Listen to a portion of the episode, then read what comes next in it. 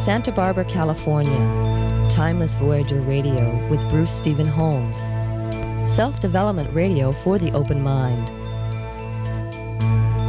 Interviews with leading edge authors and speakers in the fields of environmental issues, alternative healthcare, new psychology, psychic phenomena, UFOs, and extraterrestrial encounters. And now, Bruce Stephen Holms for Timeless Voyager Radio. Let's see. My guest is Jack McLamb in this hour. He is a retired police officer. Uh, he is certainly one of a new breed. He received more awards for outstanding service than any other officer in Arizona history. However, uh, it appears that he is not well liked by the police department there any longer. Welcome to the show, Jack. Bruce, it's so good to be with you tonight. All right. Uh, tell our listeners what happened. Well, it's a 10 year story, Bruce, but let me see if I can recap it for you. well, basically, the the uh, the issues I guess that you stood on, you stood tall on First and Fourth Amendment rights, and uh, uh, maybe you could just give people a little a rough idea. Yes, it was. Um, uh, uh, problem, Bruce, was that when I went into the police academy, I was 32 years of age, and all the young people in there was 20 and 21 years of age, and I immediately in 1976 began to see things and hear things going on in, in our police academies that, that troubled me very much. Uh, I ha- knew about as much about being a police officer as most people did that watched cops and robbers shows on TV. That's all I knew about it. I'd been a, uh, in the military during the Vietnam War. I'd been a businessman for years, and a turn of events, ended up in Phoenix, Arizona. Uh, came here to buy a business, but then that fell through and found myself without a job for the first time. So I went into uh, the police academy, and the uh, the thing was, is Bruce, that I had a lot of life experience. So when we were told things in the police academy that I knew were not true, it and uh, my education at that point to try to discover why officers were being trained the way they were those days. For example, I, I would hear things as the uh, supervisors would come in, the management uh, uh, police officers, and they would say things like, "You can't trust the citizens out there. You can't trust the citizens to help you if you never ever need help." Well, Bruce, you know, I didn't believe that because I was a poli- or I was a citizen, and I always felt if if something happened to a police officer that I would respond and help them. And uh, then, uh, as the weeks went on, I heard other things like you're no longer a citizen; you're an entity of government, and you're on a higher level than the citizens to better supervise them for their own good. And and just uh, week after week, we were getting indoctrinated uh, as much as educated. And I looked around at these young, impressionable minds, Bruce, and I noticed that they had no problems with the things they were being told that, that I just uh, thought was actually separating us from the private citizens out there. Instead of in business, you know, the better you can communicate, the more empathy you have and understanding you have with the people you're communicating with, the better it is. Now, now you, you developed a school prime, uh, crime prevention and a safety program known as Officer Friendly, which Sears Roebuck uh, promoted nationally, and that was back in 1984. So you were already trying to uh, to restructure how they were looking at the uh, basic citizenry. Well, that was uh, yes, that's right. That that happened in 1979, 78 actually. The end of 78, I started that program, and Sears Roebuck Foundation liked it and made it a national program but uh, I was beginning already to bring the police officer into the classroom and, and uh, closer to the citizens. Well, uh, that reduced crime and criminal damage and uh, a lot of better communications between police officers and children.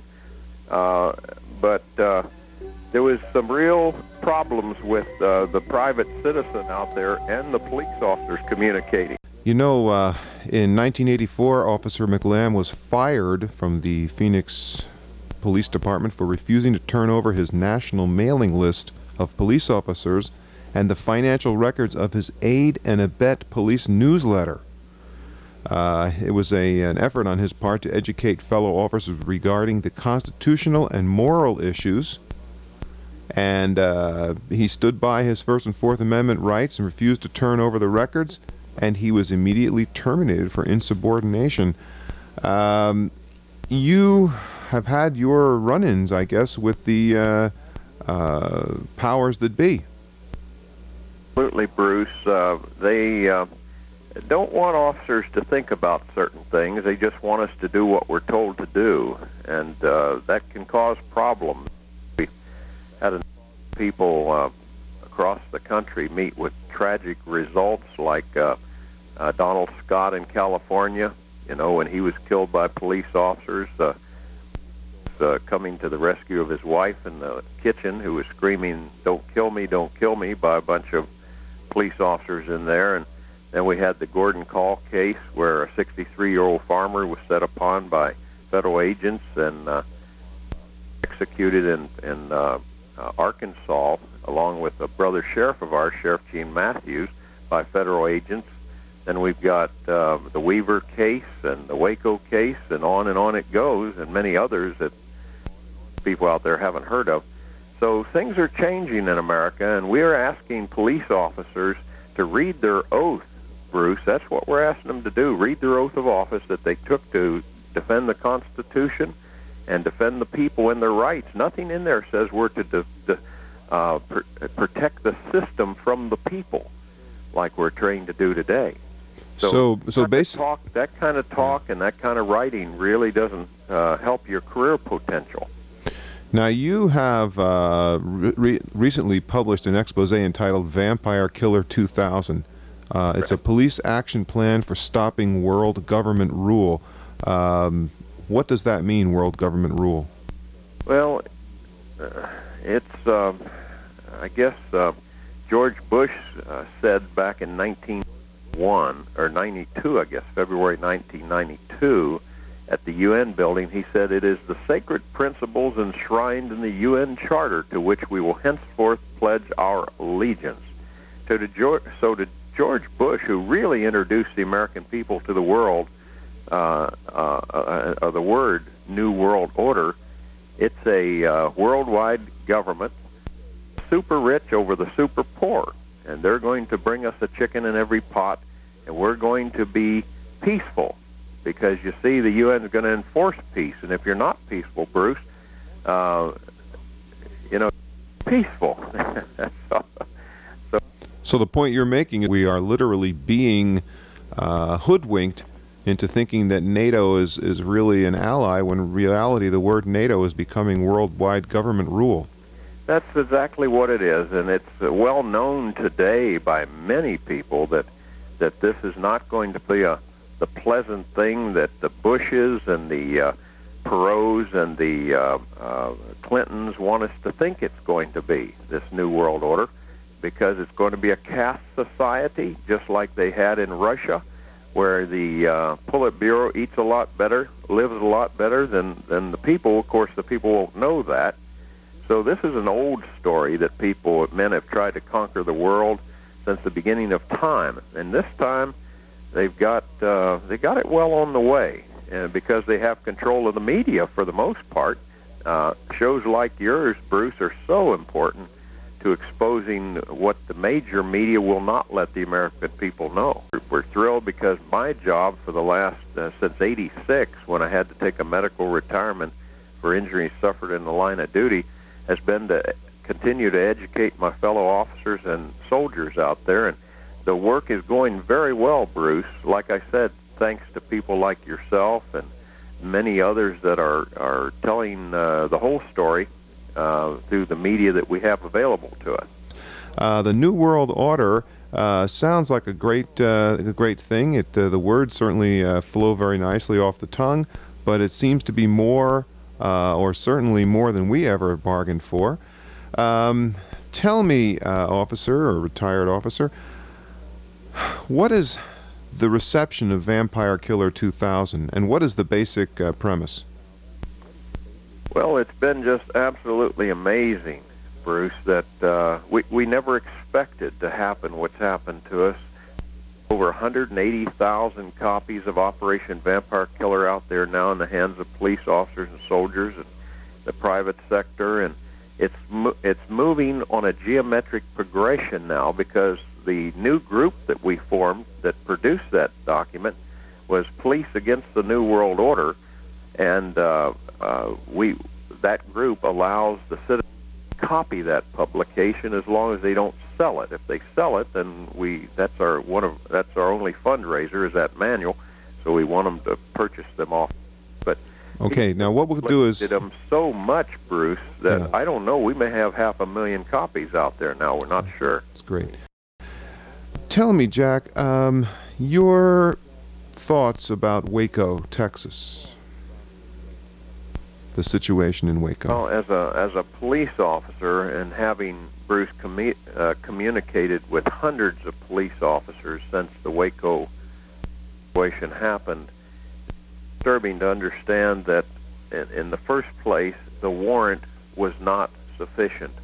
They did not have probable cause to do what they did, uh, even to enter the premises on that warrant. It was a faulty warrant. Then the second thing that troubles us very much is four years before, uh, the had had a uh, warrant to serve to go check all the weapons in the uh, uh, uh, Mount Carmel there, and he had called up Koresh and said, "Hey, I've got a warrant," and he says, "Come on out." He put the coffee pot on, and they sat around, had coffee, gave all the guns to the sheriff, and the sheriff left Bruce and returned all the guns after he had checked them out to be sure they were all legal. Just a few years later, we have something called a dynamic entry. A cattle uh, car full of uh, cattle trailer full of uh, federal agents go in, uh, doing what we call a dynamic entry, which is going in, busting out the windows and the doors, kicking in the doors, and shooting as they run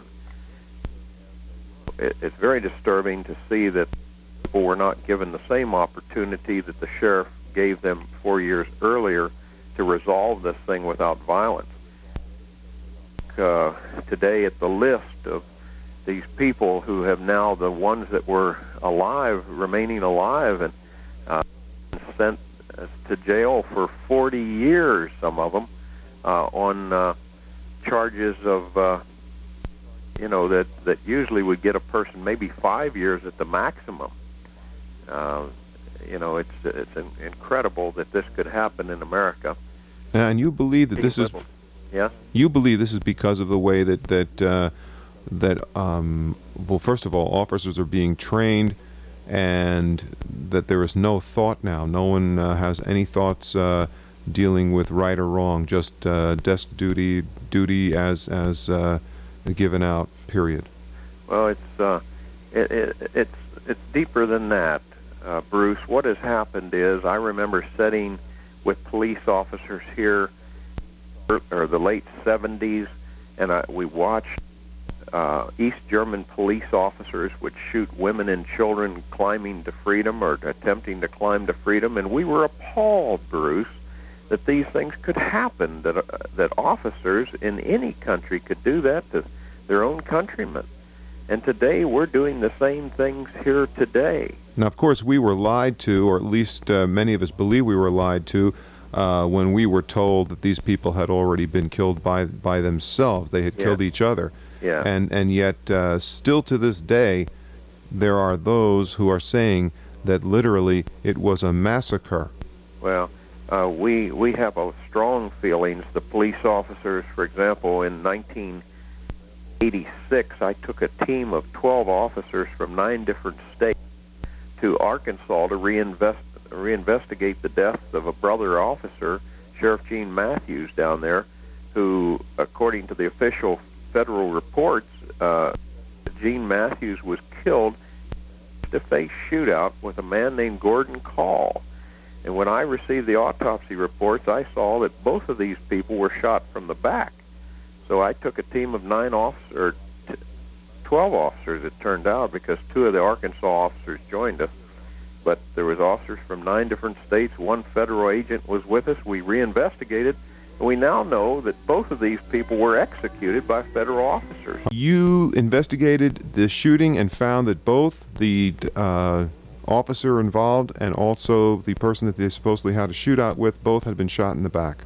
Correct. As a matter of fact, our sheriff, Sheriff Gene Matthews, was shot with two different weapons. He was shot once with a shotgun blast to the back, Bruce, and then shot with a high-powered rifle from the back up underneath his vest, in a crack in his vest, and uh, it pierced his pulmonary artery. Actually, blew it up, and he died very, very rapidly. But alleged Gordon Kahl that was uh, in the building was already dead. And in fact, we now have Dr. Uh, Thomas Noguchi, the pathologist of the stars out in Hollywood, that we took uh, the alleged Gordon Kahl's body to him a year ago, and he did a second autopsy and found out that the uh, had doused his body in accelerants to try to destroy the body after they executed him before before Sheriff Gene Matthews was even killed. So uh, we've got a very strong case, but we're having trouble getting it in any court in the nation. The Congress now, and we've uh, been there twice, and we've got interest. The same people investigating the uh, Vince Foster death and the Waco death is now very seriously looking into the Gordon Kahl Sheriff Gene Matthews executions by the Fed. The problem, Bruce, is that we've changed our political system in America. Today, Bruce, a police officer, you know, the founding fathers gave us a system, Bruce, where if you wanted to protect the whole, you do it much different than we do it today. What I tell you today as a police officer, Bruce, if we want to protect the system or the whole, I'd say, Bruce, we may have to hurt you, buddy. It's not we don't like you. It's just that uh, if you get in the way of the system, we may have to hurt certain individuals to protect the whole, to protect the system. But the founding fathers told us if you want to protect the whole, Bruce, you protect everybody's rights. You protect Bruce's, you protect Jack's, you protect your wife, and in that, in that Bruce, we protect the whole of society. So things have changed 180 degrees from what they used to be. Let's take some calls. Uh, Justin, Portland, Oregon. Welcome to the show, Justin. Oh, thank you. Um, I don't mean to change the subject, but earlier you were talking about the New World Order and uh, you know the bad parts about it. I I have come across a religion called the Baha'i Faith. Have you ever heard of that? Oh yeah. And uh, it talks about um, I guess the good parts of a New World Order. Um, and I was really amazed, and when I started reading about it about five, six years ago, and then all of a sudden the war came about, and Bush gets in front of the United Nations and talks about there's a new world order. And uh, some of the writings of the Baha'i Faith is quite interesting. Um, I don't know if there's this negative as you're talking about, but the whole New World Order is not exactly always a bad thing. There's always going to be power groups that are going to take advantage of good things. But I was just wondering if you had any comments on the Baha'i Faith. Well, I have some good friends that are Baha'is, and they're in the Patriot movement with me, fighting to stop the New World Order because they they realize uh, these few anyway that are helping us that it's not going to be what what they think it'll be. Uh, however, we've got a uh, right here in the ninth district, uh, we've got a uh, uh, uh, judge who's uh, one of the highest Baha'is in the in the faith, and she's working very hard to bring on the New World Order. And, and what their belief is, according to my friends that are Baha'is, is that they, these people believe that is going to set it up, but then the good is going to take it over. They're supposed to help the evil set it up so that the good people that can then come in and take it over. Well, that's a little spooky when we already have a system that our founding fathers uh, set up for us that that works very well when you follow the plan. But we're not working the plan anymore, so it's not working the way it should.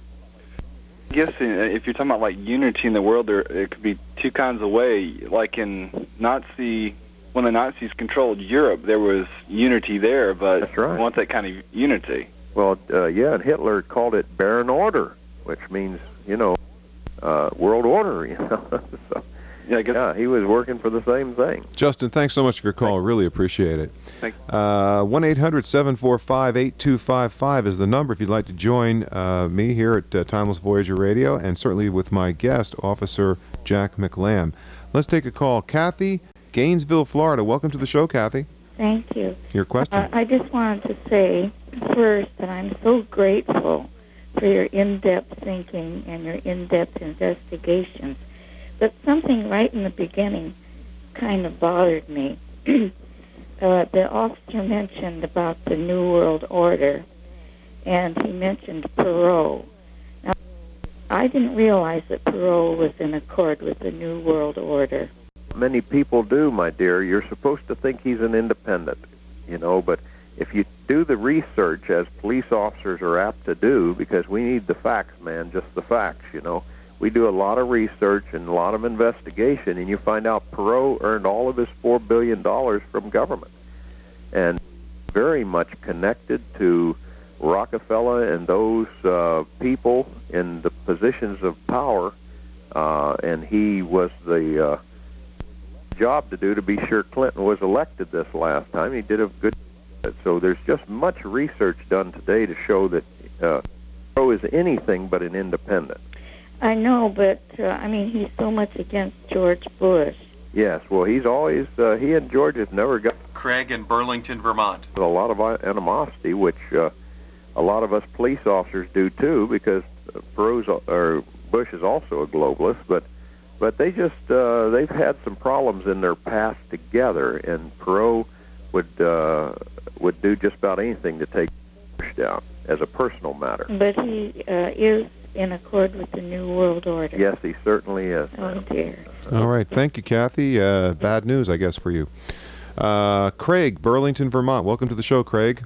Yes, uh, real interested in, in what you're all talking about here tonight, and I'm, you know, speaking to a, an officer of the law, or as my grandfather would call him, a peace officer. Amen. That's right. And here in Vermont, the officers have to take a an, an oath. It's a, a peace officer's oath, uh, and I- guess it's a comment, or the point that the peace officers today or seem to, for their own protection, are you know, are me is the populace, you know, and uh, I don't know how we can uh, turn that around.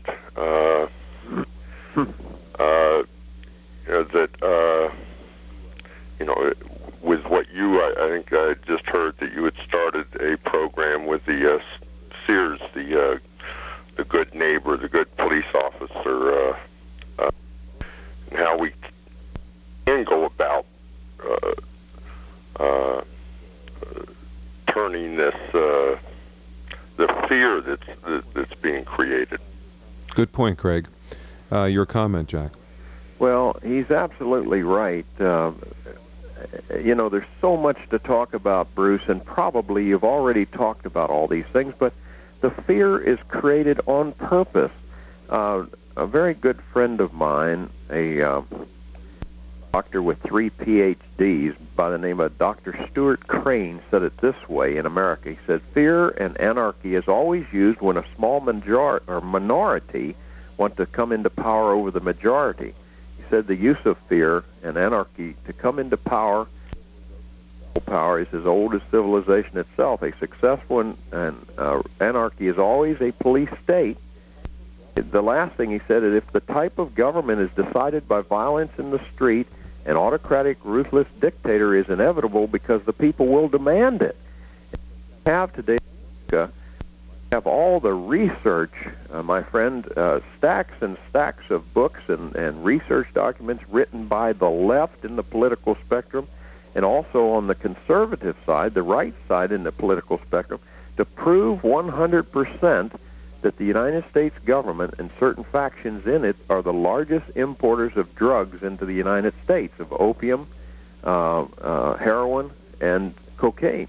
Now, why would they do that? And I say we've got all the evidence to prove it, and we do. And if you want to write to us, we'll send you a lot of this that you can look it up yourself. Well, they're doing it because this is not a war on drugs, it's a war on the Bill of Rights. We cannot be merged into a world government as long as we're the only nation that has rights and not privileges. And so this conference of the states coming up, it's to be sure we don't have rights anymore. They're going to give us privileges uh, that that way we can be merged with the rest of the nations of the world. The Bill of Rights is what the war on drugs is all all about to cause so much fear in the hearts of the American people that they would be willing, like uh, uh, who was the Attorney General under uh, Reagan. Um, what was his name? Anyway, he made this statement that the American people, we believe, are now ready to give up some of their Bill of Rights so we can do something about the drug and crime problem. What was? I can't think of it right this minute. Well, I'll tell you what. While you're thinking about it, Craig, thanks for your call. I really appreciate it. Okay, Uh, and, and, and let's let's hope the country gets back to liberty and unity and gets off this law and order thing. Thank you so much. The point that you're making is a very, very interesting one. That is basically that uh, you want to protect the people from the system. Well, you know, as police officers, we took an oath to protect the people, and that means from criminals in the street, Bruce, and criminals in government too. It makes no difference if if if there are people uh, doing things unlawfully and immoral. The officer has a responsibility to uh, either not participate in that or to stop it. And it makes no difference if those people are in government doing these things or if they're doing it and they're criminals in the street. Now, your situation is basically that that uh, you are are medically retired, aren't you? I'm now medically retired. That's correct. Um, did you have to just finally give up uh, with with them? I mean, it seems like uh, no matter how you fought for freedom, uh, liberty, and justice, uh, it seems that they just literally beat you. Well, it's con- it's uh, it's Bruce. They didn't win because we now have thousands upon thousands of police officers who have read their oath of office and have sworn a new oath to protect that oath. I mean, to to live up to that oath. And uh, our slogan is now we have thousands of police officers and soldiers that said they will not come against the American people. And our slogan is tyranny cannot come to the door of any American unless it comes in uniform.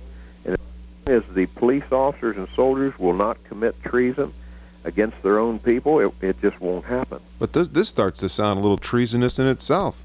Well, i- you know, if we cannot live by our oath and defend the Constitution of the United States like we all swore to in public office and in, in those in uniform, then uh, I guess we're going to be as treasonous as George Washington and uh, Benjamin Franklin and uh, Thomas Jefferson and those. You know, I was in a in a situation the other day in church, and I was speaking on this subject to a group in New Mexico, and one of the pastors got up and said I was preaching rebellion.